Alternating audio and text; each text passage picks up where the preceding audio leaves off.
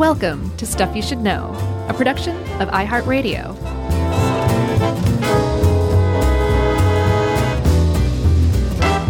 Hey, and welcome to the podcast. I'm Josh Clark. There's Charles W. Cute as a button Bryant. And there's Jerry Squee Rowland.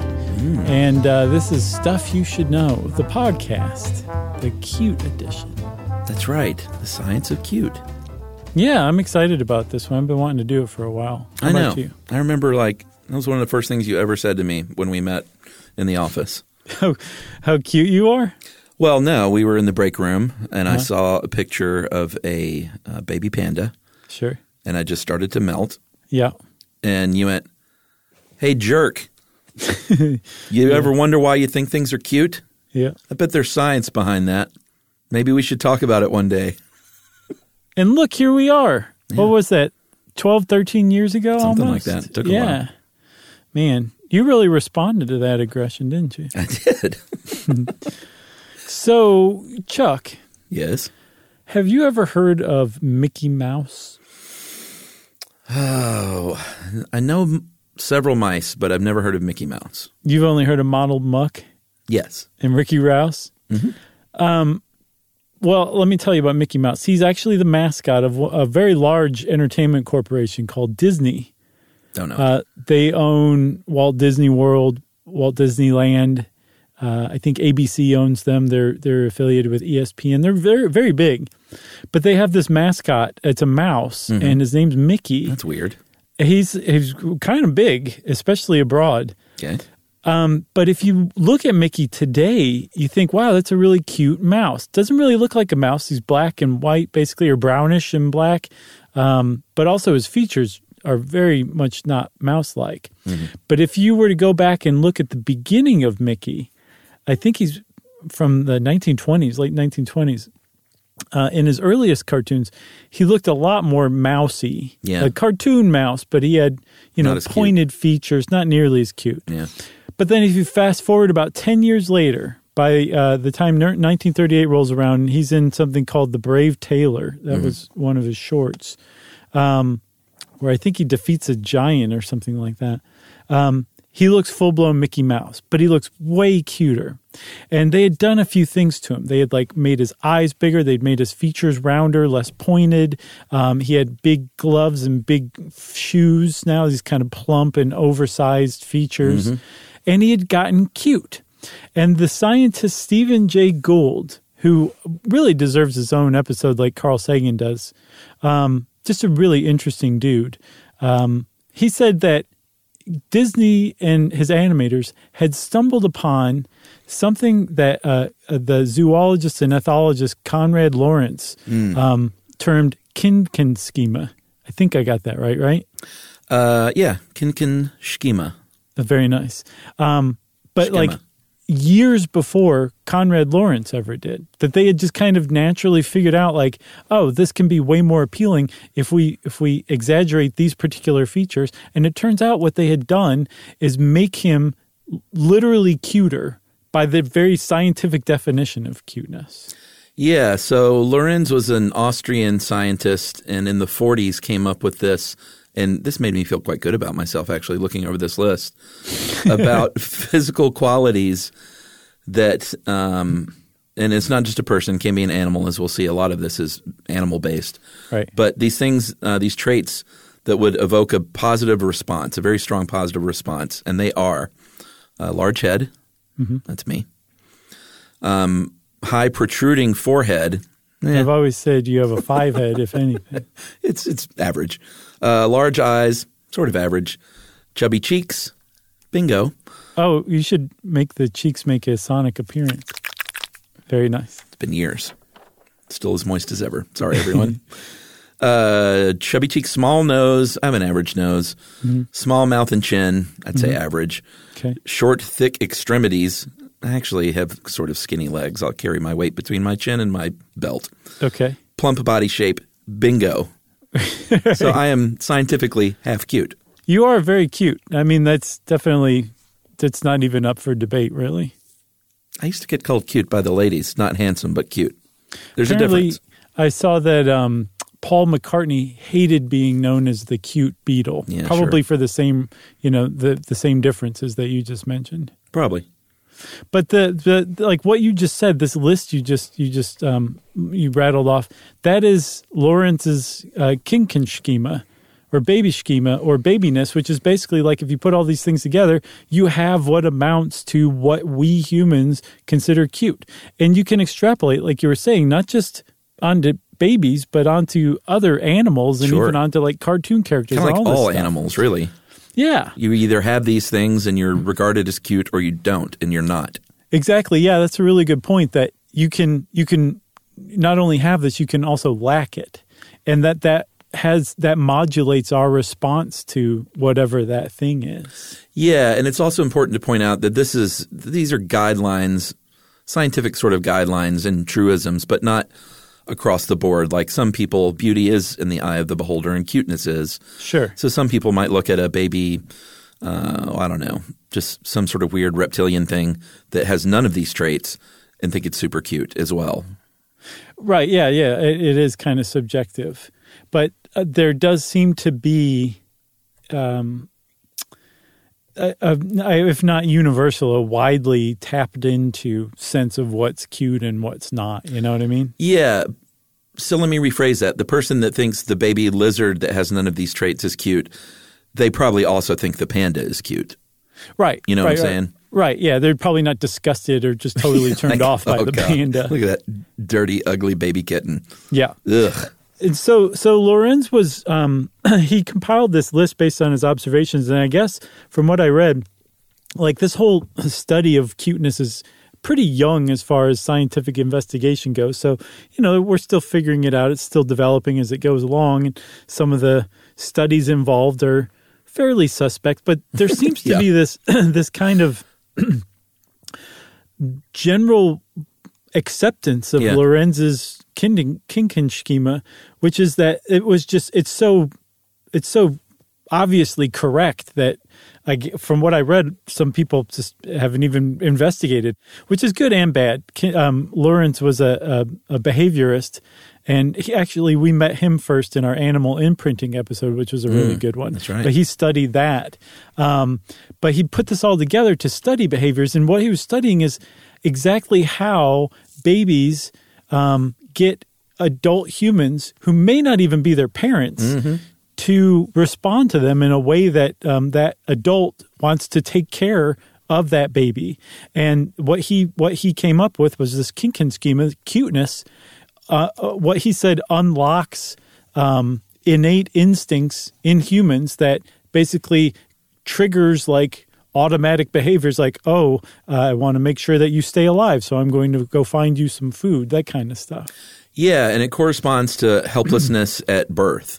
Uh, there's a direct correlation between um, how cute you look and how how little you can get by on your own in the animal kingdom. Um, Most mammals are born very small, very helpless. Uh, many months, sometimes weeks, sometimes months, sometimes years of care before they can go off and kind of do their own thing. that's called altricial What to take? Uh, to being born helpless you're altricial Yeah. So uh, if you're altricial, you're probably almost 100% more cute than an animal that is born that can kind of run right out and do things on their own. Probably not as cute. that's precocial. You got Yeah. altricial and precocial, right? And and the thing is, is like it. If you step back, like it's just so easy to just overlook this. And if you really start to think about this, cuteness has been this adaptive, I guess, evolutionary trait that's just been hiding in plain sight until Lorenz really put his finger on it. But if you step back and think about it, uh, there's no, there's no innate or there's no reason that a baby has in and of itself to evoke a, a response in a, a human, even its parents, um, to want to take care of it. But it needs that because it is an altricial species. Humans are an altricial species. Big time. They'll they'll just die out if you don't take care of a baby. And if enough babies die out, eventually humanity dies out. The species dies out. so it's an adaptation to make somebody want to take care of you. And that is what Lorenz figured out that cuteness is that trigger that we find babies cute and it makes us want to take care of them. And that is one of the most mind blowing things I know. Yeah. I mean, if you look at human babies, uh, human babies are born pretty early in their development. Like, if um, all things being equal, human babies should probably be born six months later than they are. Yeah. Uh, but they're not. Human babies come out uh, very early. Uh, they come out before their little fontanelles are even formed. It's And they- disgusting. and they need a lot of care. And uh, they're they're born that like human babies are small so they can fit out of the birth canal. Their little noses are cartilage so they don't get broken on the way out. Like you know, th- babies should have larger heads and should have like uh, not should, but you know what I'm saying. Fully formed like strong noses, but they wouldn't be able to to come out of a lady if that was the case. Yeah, because our brains are have have developed to be so big, and our craniums have developed in in response to that. That like we're evolutionarily speaking, or, or developmentally speaking, we're underdeveloped when we're born, even though we're we would have been been born at like a normal a normal gestation period for a human. Compared to other species, it's Yeah. like you're, this kid's out a little. This kid hasn't baked fully. You know what I'm saying? And so that really makes human babies even among you know other mammals that are altricial, super dependent on caregivers to make sure that it survives. Yeah, so like a human baby's head is really large compared to their body. Um, and these are, you know, these are some of the, the cuteness traits that we mentioned early on. Uh, their eyes, you know, your eyes don't really grow. Your eyes are about the same size. I didn't know that. Did you? Yeah.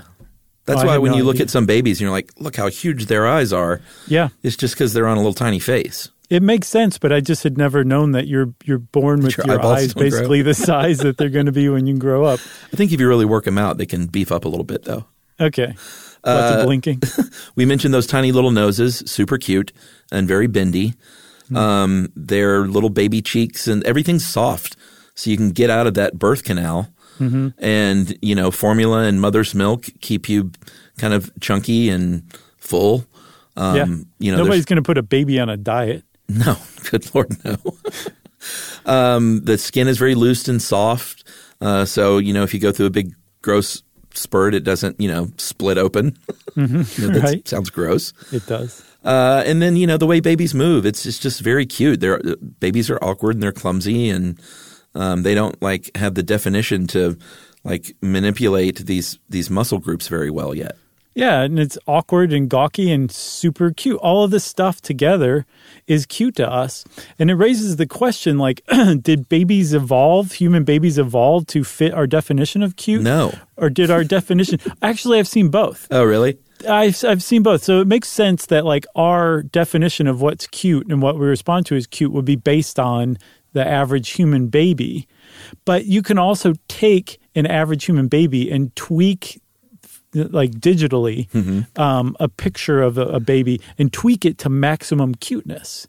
And so there's this other idea that, okay, maybe originally our idea of cuteness was based on baby features, but the cutest babies would um, logically get the most response and would be Mm-hmm. And the most care. the most likely, yeah, and would be the most likely to survive and thrive and go on to reproduce. So it is entirely possible that we have a spe- as a species have gotten cuter over the over the eons because of selection of the, for the cutest babies. Well, and that's been critical to our survival. Um, yeah. You know, it's uh, when you see something like that, when you see a baby chick, you your instinct is to pick it up and cradle it, and make sure you know that it, uh, a tree branch doesn't fall on it. Right. And the same goes for babies. Yeah, because they share a lot of the same similarities, the same kin kin kin schema. I wish that kin wasn't in there. I wish it was just kin den schema. We'll call it that then. I, I don't want to. We- we I, get I things know wrong I all the time. Uh, we do. We do. It's usually not purposefully, you know. Okay. but um, that same set of traits can apply to other animals. It was like you were saying, you know, animals that fall into that set of traits appear cute to us, and we want to save them. We want to take care of them. Um, like a little baby giraffe has huge eyes. Yeah. Its features are kind of small compared to a larger adult giraffe, which uh, even adult giraffes are awfully cute. But one of the things that a baby giraffe is going to get you with is hobbling around trying to stand up that first Man, time. they hit you with those little shaky legs. Look out. Yeah. Yep. And that reminds us, or it reminds some very ancient part of our brain of a, a human infant, you know, like developing its motor skills. So it, it seems like it's not like our brains are confused. Like you're not looking at a, a baby giraffe, like, look at that baby human. I love it. It's just, it triggers the same part of the brain that seeing a, a human infant does um, because of that same set of characteristics. Yeah, like there was a study I found on mental floss from 2009 where scientists uh, reported that uh, people in the study that viewed really cute images of puppies and kittens performed better in the game of Operation, you know, Mm-hmm. Yeah, the, the kids too. game, Yeah. than people who saw less like that saw pictures of grown up dogs and cats. So it just innately triggers this care response. It's really, really interesting. Yeah, and so what Lorenz called that innate releasers that that you see a cute baby and the cuteness acts as an innate releaser which triggers a set of inborn instincts in every human to take care of that baby. And that apparently hasn't necessarily borne out, but there is a lot of or there's an increasing amount of documentation about how seeing something cute affects the brain. And I propose that we take a, a, a commercial break and then come back and talk about that afterward. Agreed. We'll be right back.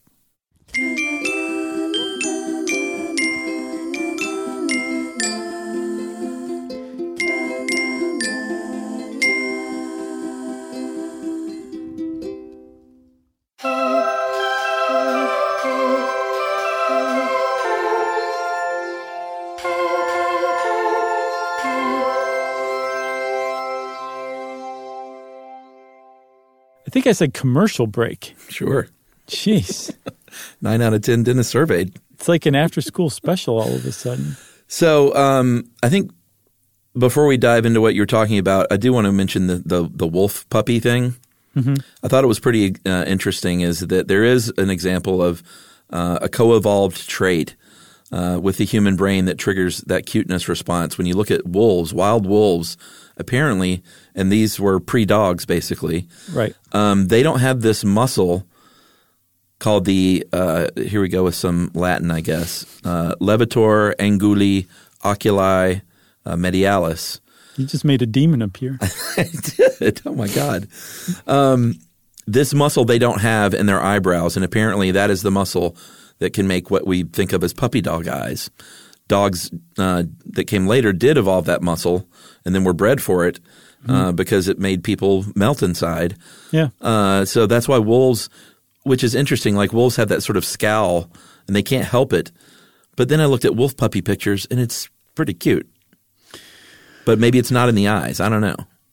Yeah, I don't know what it is either, but that I think that raises a really good question. That also Chuck kind of points out it like uh, this this research is still very young and there's contradictory information coming in, and a lot of it is just based on intuition and that kind of thing.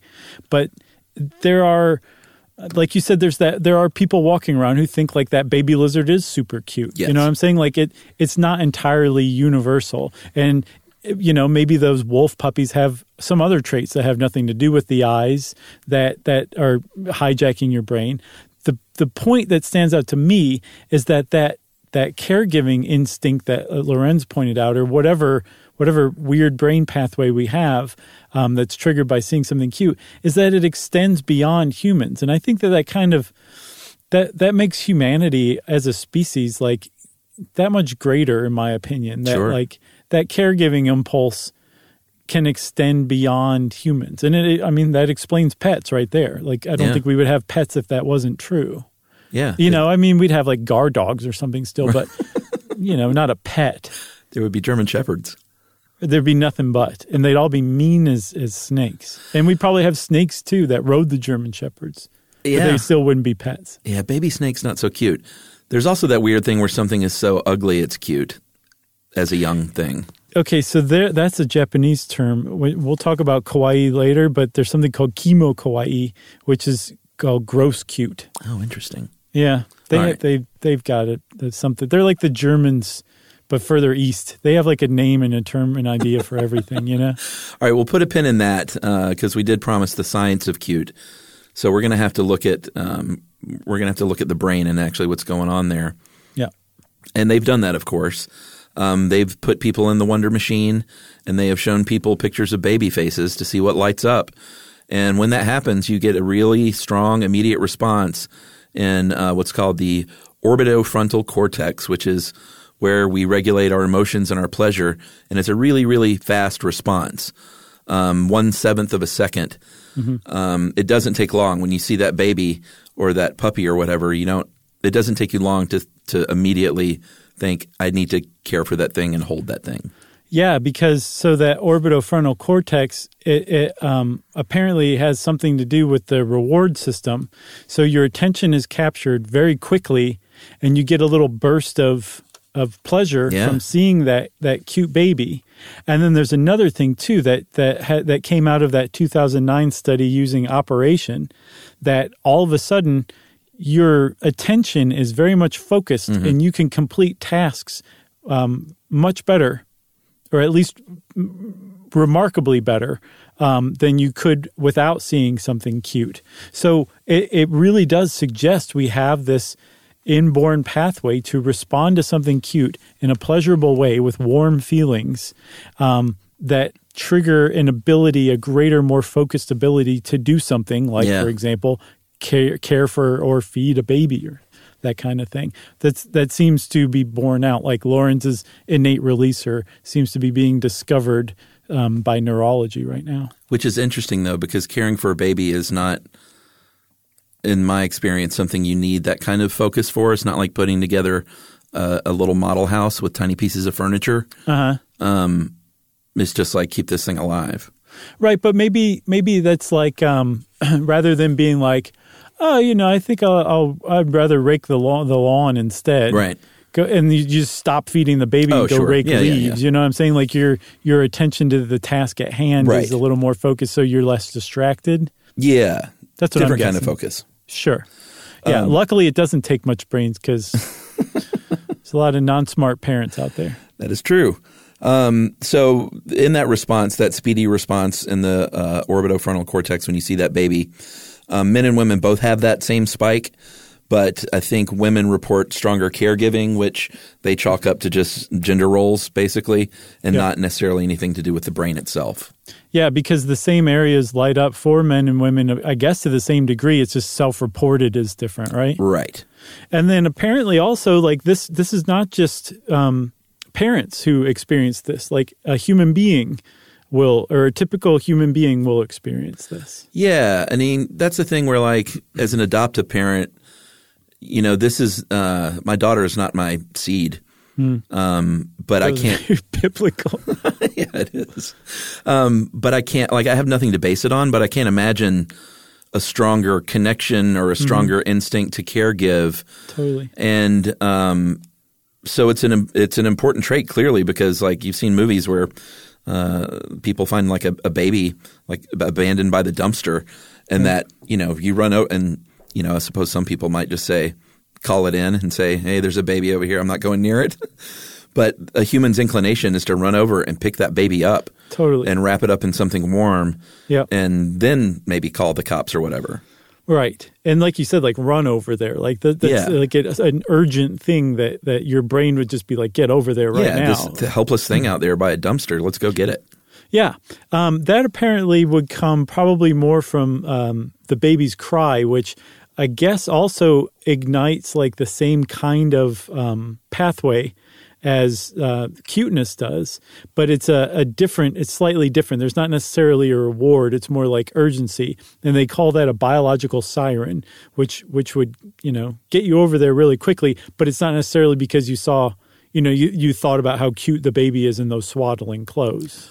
Right. Uh, sound is definitely important. Like that same study, if you hear a baby's laughter uh, or even as the smell of a baby, you your brain lights up in the same way.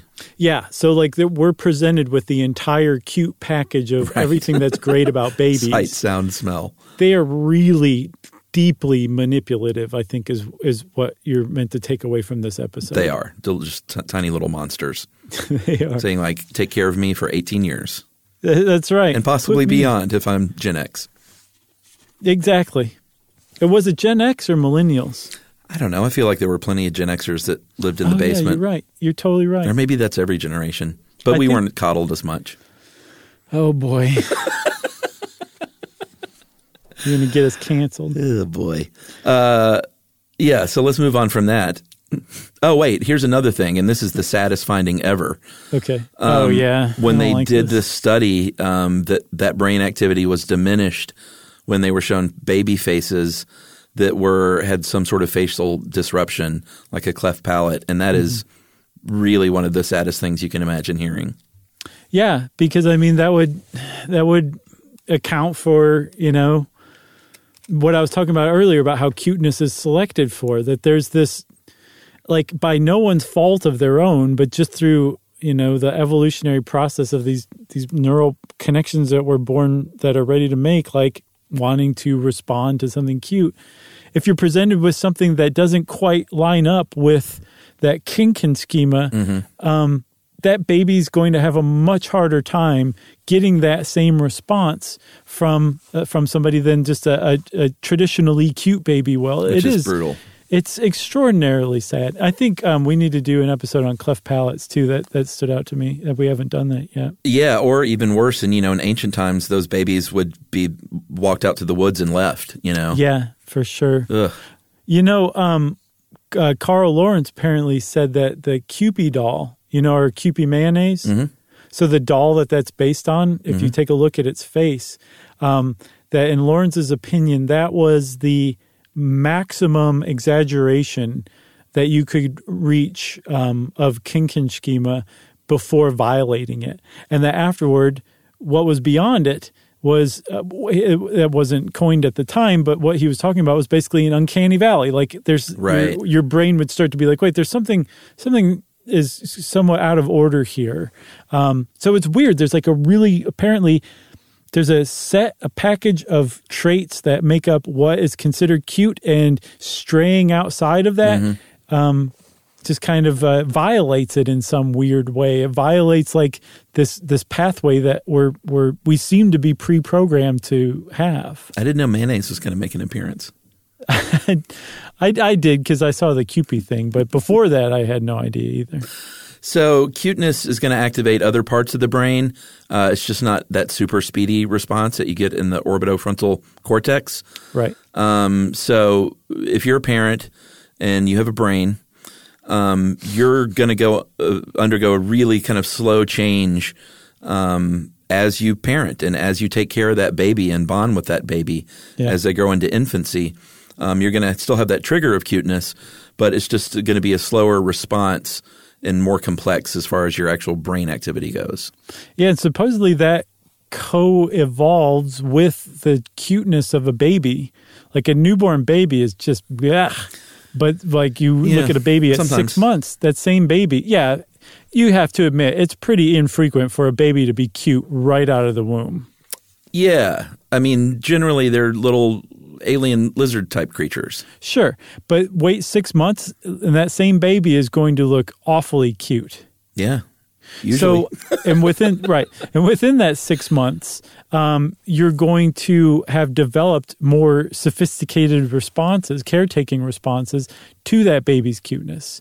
Um, it's pretty interesting that like they they both start to gel around the same time. The babies start to hit peak cuteness, Yep. and the caregiving stuff be, becomes more and more sophisticated. It goes from I need to keep this baby alive to um, you know what college is this baby? I'm I'm going to get this baby through college kind of stuff. You start thinking about that. Right, and that sort of brings back what we talked about earlier as um, like that that empathetic, compassionate response when it's not even your child.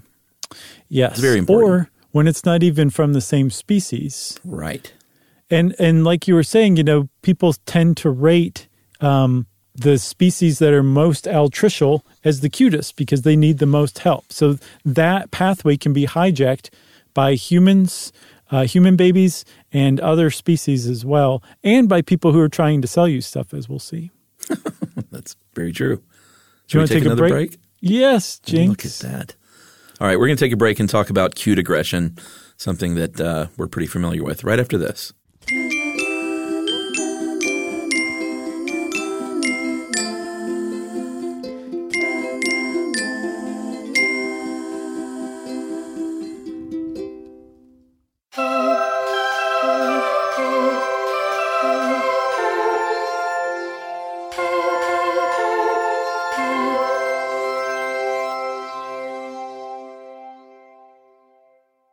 All right, so I've talked before in the past about my wife Emily, and uh, when she sees puppies and babies and other cute little things, she uh, she says stuff like, "I want to." I want to punch that baby in the face. I want to squeeze the life out of it. Uh, I want to I want to eat that puppy. Like some things that sound genuinely horrific. Yeah. Maybe not. I want to punch that baby in the face. That's a different. that's a different I've seen thing. that somewhere. But it's a thing, and it's not just her. It's an actual thing. It's called cute aggression. Uh-huh. When you see something and you say, uh, you know, I want to put that puppy on a plate and eat it. which is uh, like you said it's very weird when you step back and think about it um, and it actually it's of, of a very recent um, investigation. Like i think 2013 is the earliest i saw.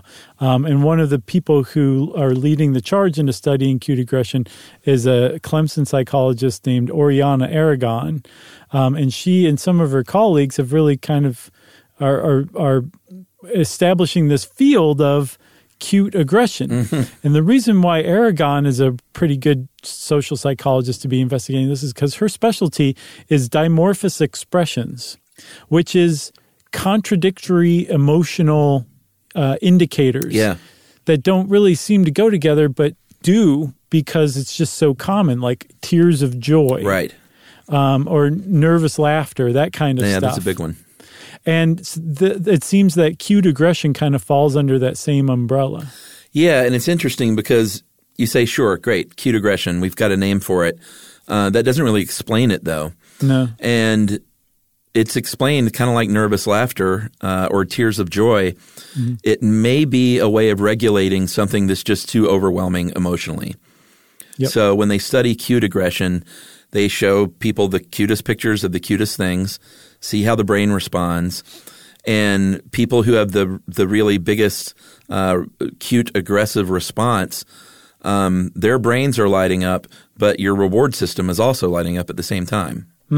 Right, but it's like a, a, an overwhelming reward response. Like you're just, uh, it's intolerable. Yeah. And so the idea is that your brain brings you down from that um, by implementing like a, a, a, not complimentary. What's the opposite of complimentary? You're a big jerk.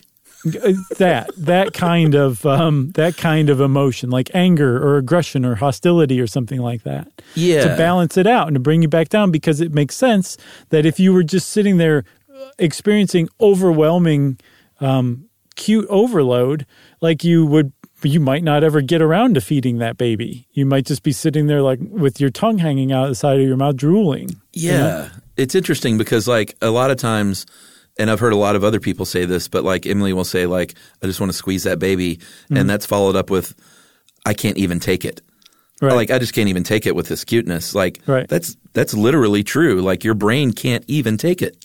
It's yeah, too I much. thought, I thought it was cute. Aragon um, came up with uh, a way to measure cute aggression Mm-hmm. um, by using bubble wrap. yeah, this I didn't quite understand this. She would give um, bubble wrap to people Uh-huh. and show them different pictures, and the pictures that rated the highest in cuteness um, evoked or e- led to the largest number of bubbles popped. So the idea is like if you see something cute, pop bubbles or just like here hold this and you just find yourself popping them. I don't know. I don't know that. I, I don't know actually, to tell you the truth.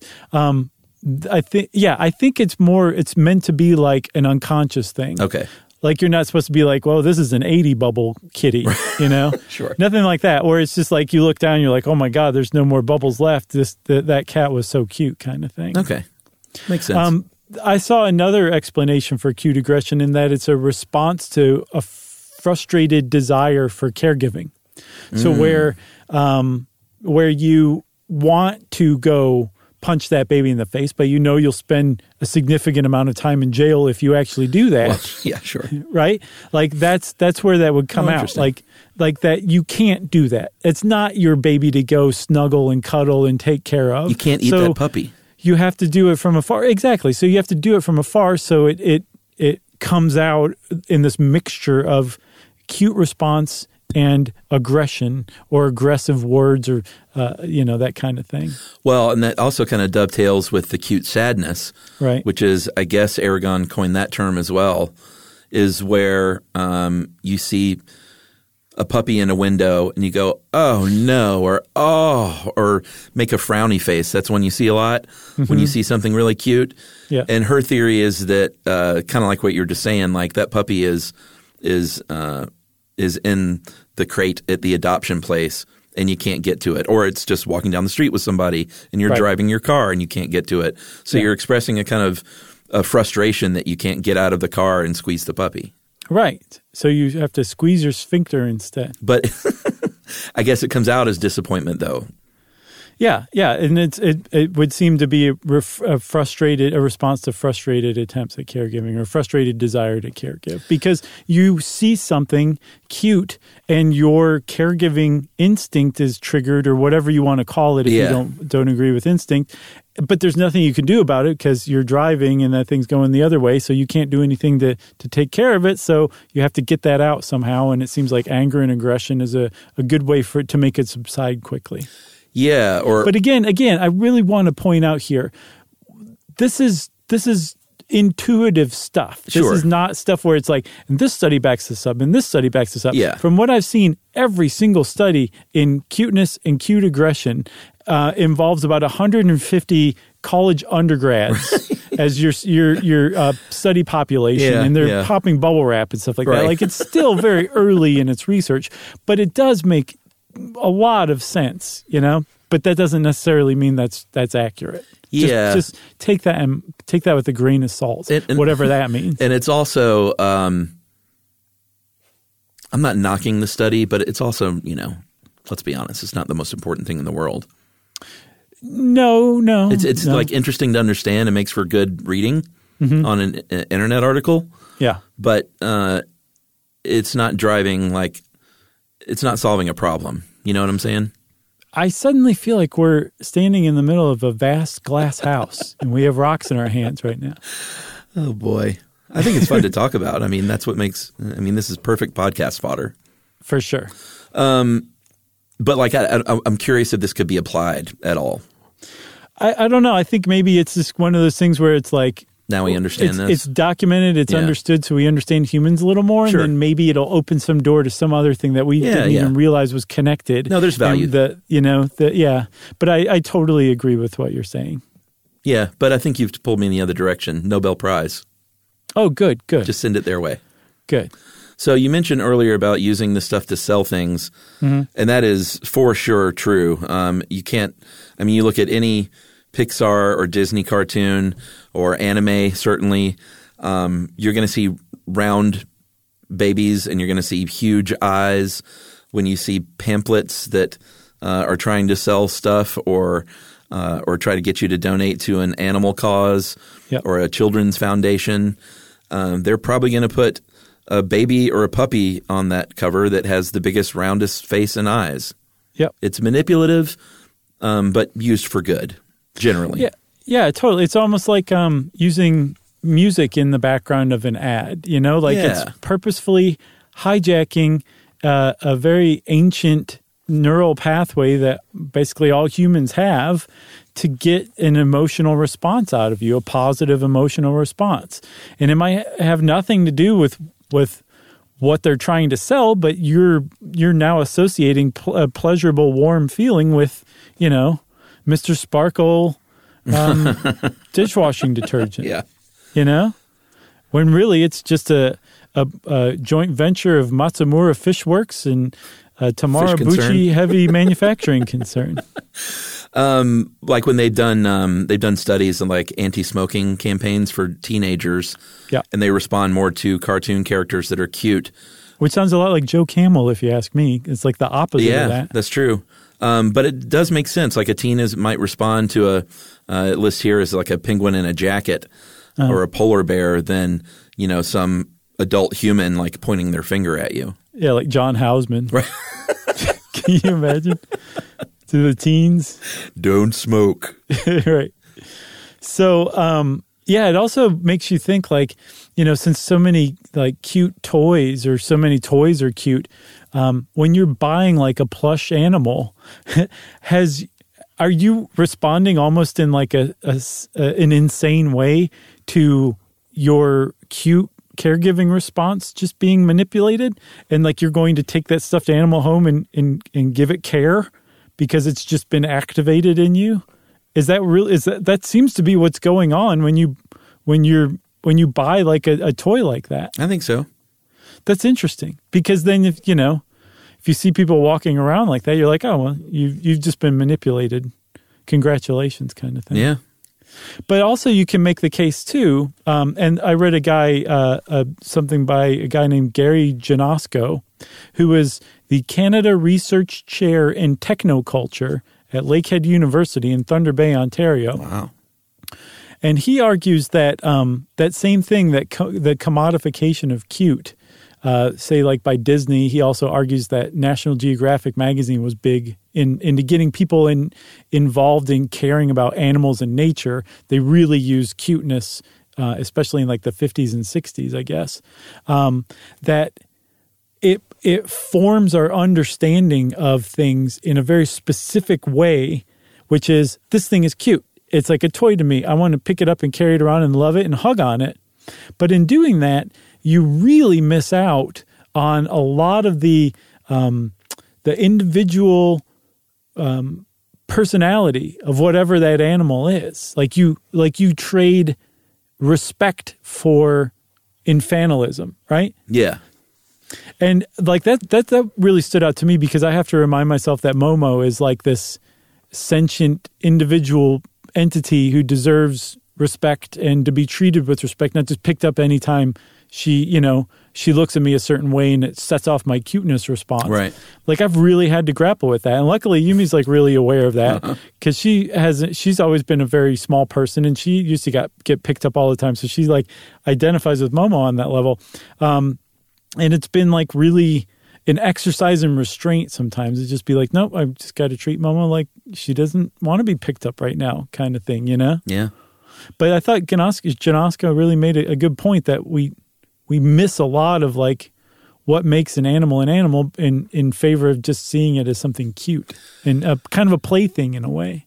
Yeah, and if like there is no clear reminder that um, you know I've always had dogs and multiple dogs and love dogs, but when you see a dog like you know go after a squirrel and catch it and eat it or something, th- these are the reminders that like these are these are animals. Right. You know, like the same cute dog will also you know eat poop out of its butt if it could Right. Or eat your face if you died on the couch and it was locked in the house with in you. a second. Sure. um, so we probably shouldn't finish until we talk about kawaii culture. Yeah, this is the the Japanese culture that is, um, well, this says it best. Maybe the greatest pop culture expression of cute. Uh, you think Pikachu, think um, like pop singers dressed as little sort of pigtailed schoolgirls. Uh, it's it's a very very big trend in Japan. It's huge. Like everybody has a cute mascot. Hello Kitties everywhere. It's just enormous. And apparently it kind of like grew and evolved and morphed over time, starting with this um, student protest movement in the 60s, where like the Japanese kids like um, just decided they didn't want to go to class anymore. They sat around and read manga, comic books Yeah. instead, and kind of regressed to back to childhood. Uh, and then that kind of developed in the 70s into a trend for cutesy, bubbly handwriting. Oh, and yeah. that led to Hello Kitty. And then weirdly, it also made an appearance um, as uh, what is it? Burikko women, which is very childlike um, women who adopted this this kind of demeanor um, to number one uh, cut off any uh, sense of threat that they presented when they entered the workforce, but also to kind of keep um, unwanted advances from their male colleagues at Bay too. They they entered the workforce as if they were young kids, little girls, giggly and all, all that kind of stuff. And this was like a persona that they adopted that eventually became this trend, this cuteness trend that's like everywhere in Japan. I never thought about the bubble letters. That's so interesting. Yeah. Because I've always sort of wondered, like, why elementary school girls, it seems like, would Mm-hmm. write in those big, juicy, round letters. Yeah, It makes sense. it does. But that was apparently where kawaii culture came from originally. It was a handwriting thing. Interesting. Yeah. Uh, I was curious here at, at the end. I was uh, like, has science proven what the cutest animals are? Oh, yeah. And I did find something from Listverse and Jonathan Cantor, the top 10 cutest animals in the world according to science. But I see nothing in the article about how science proved this. Literally nothing. But I figured I'd read it just for funsies. All right. Uh, number 10 is most baby mammals. Okay. Number 9 is the slow loris. You ever see those Oh, things? no. You should look at some of these. In fact, I'm going to go ahead and text you number one Okay, please. right now because, uh, and I guess I'll just send it to you and Jerry since she's on our most recent thread. She'll be like, "What the heck is this?" All right, coming your way. So uh, number eight is the meerkat, which I think meerkats look a little sinister, personally. Yeah, I could see that because of the like they're they got the bandit masks on. Yeah. Uh, number seven is the Oh, koala. my. yeah, Did you just that's what this loris looks like. no, that's not a loris that I sent you. Are you looking at a loris? what what is this? What I sent you? Yeah. We'll just put a pin in it. It's number one. okay. Yeah, I can see that. Uh, number six is the flapjack and Dumbo octopode. oh, okay. Piglets, number five. Uh huh. Natch. Uh, the fennec fox, number four. That's the fox with those huge ears Okay. Yeah. that make those great sounds. Sure. Uh, the red panda is number three. The panda bear, the white panda, black and white panda, is nowhere on this list. Weird. is- this guy's way off. Yeah. This must have been a list from Jimmy Science, his roommate. According to Jimmy Science. yeah. uh, I think you mean James B. Science. Okay. Then, yeah. Uh, number two is sea otters. And then number one, I don't know how I've lived my whole life without knowing that this thing existed. Uh-huh. But the quokka, Q U O K K A, oh my god. uh, from Australia.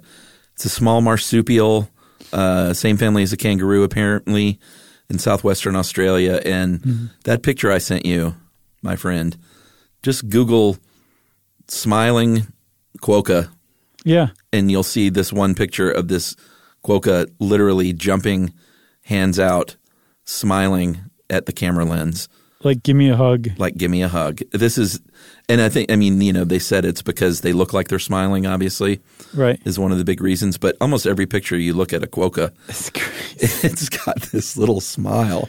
Yeah. It's unbelievable. hey, I have to say, based on the screenshot, you you need to charge your phone soon. Uh yeah, and that was even earlier, so Oh god. I get that same stress cuz I'm I'm generally at least 50% guy. Yeah. And so when I see people do screenshots if it has that red, Yeah. oh boy. I know. I stresses can't me even out. take it. Can't even take it.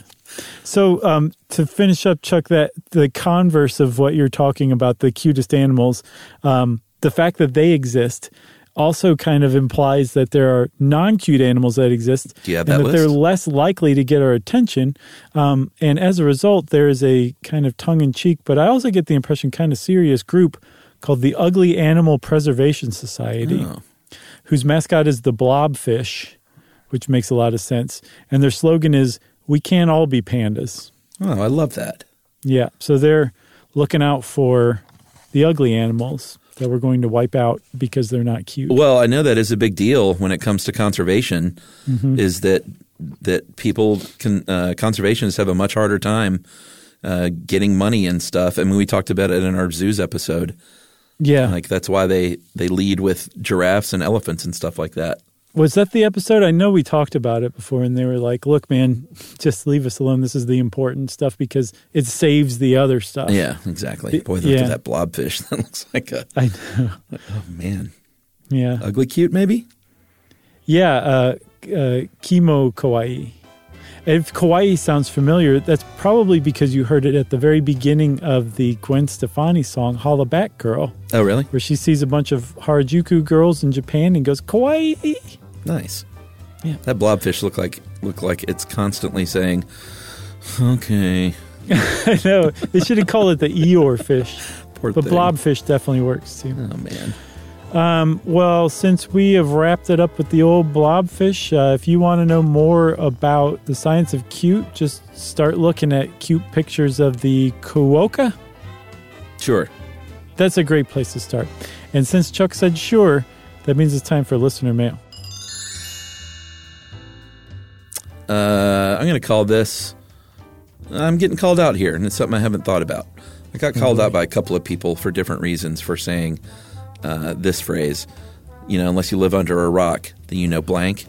Uh, one person said, "Hey, that just makes me feel dumb because I didn't know about one of these things." Sure. I think that's the point, right? That's your intent. No, I don't want to make anyone feel bad. oh, okay. But this is a different kind of response and uh, well worth reading. Uh, hey guys, making my way through a backlog of, log of episodes, and I noticed a thing that seems to pop up from time to time in your descriptions of popular culture and products, like hang gliding, etch a sketch, and Rubik's Cube. You make comments like, and if you don't know what one of these is or looks like, get out from under your rock and go look up a picture.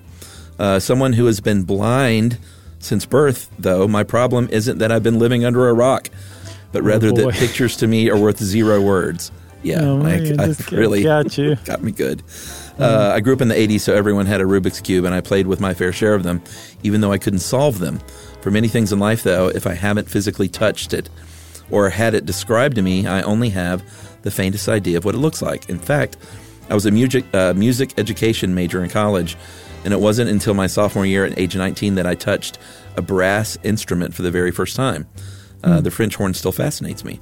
I've enjoyed uh, listening to your show for years, and I've learned lots of visual information from you, from what giraffes look like to uh, fashion choices of punk rockers. I wanted to make you aware of this, though. You can help people who can't look at pictures, whether uh, we're blind or whether we're on the road, driving in a truck, and we don't want to pull out our phones to look at pictures. Uh, thanks for years of learning and laughter. Appreciate the work. Warmly, Ryan from Minneapolis. And Ryan, I have nothing to say but great point, and I'll do better. Very nice, Chuck. I don't think there's anything else you could say. You know why? Because you're a good person and not a jerk. That's right. And now I will try and describe things to the best of my ability, which I- might not be great, but I think you did a good job with the quokka okay. description. Smiling wrote it. yeah. It looks like it's smiling. That's all you need to know. Yeah, that's great. Um, well, if you want to take Chuck or me to task, that's there's not a lot of sport in that, but if you want to do it anyway, that's fine. You can send it to us via email. Wrap it up and send it off to stuffpodcast at iheartradio.com. Stuff You Should Know is a production of iHeartRadio. For more podcasts from iHeartRadio, visit the iHeartRadio app, Apple Podcasts, or wherever you listen to your favorite shows.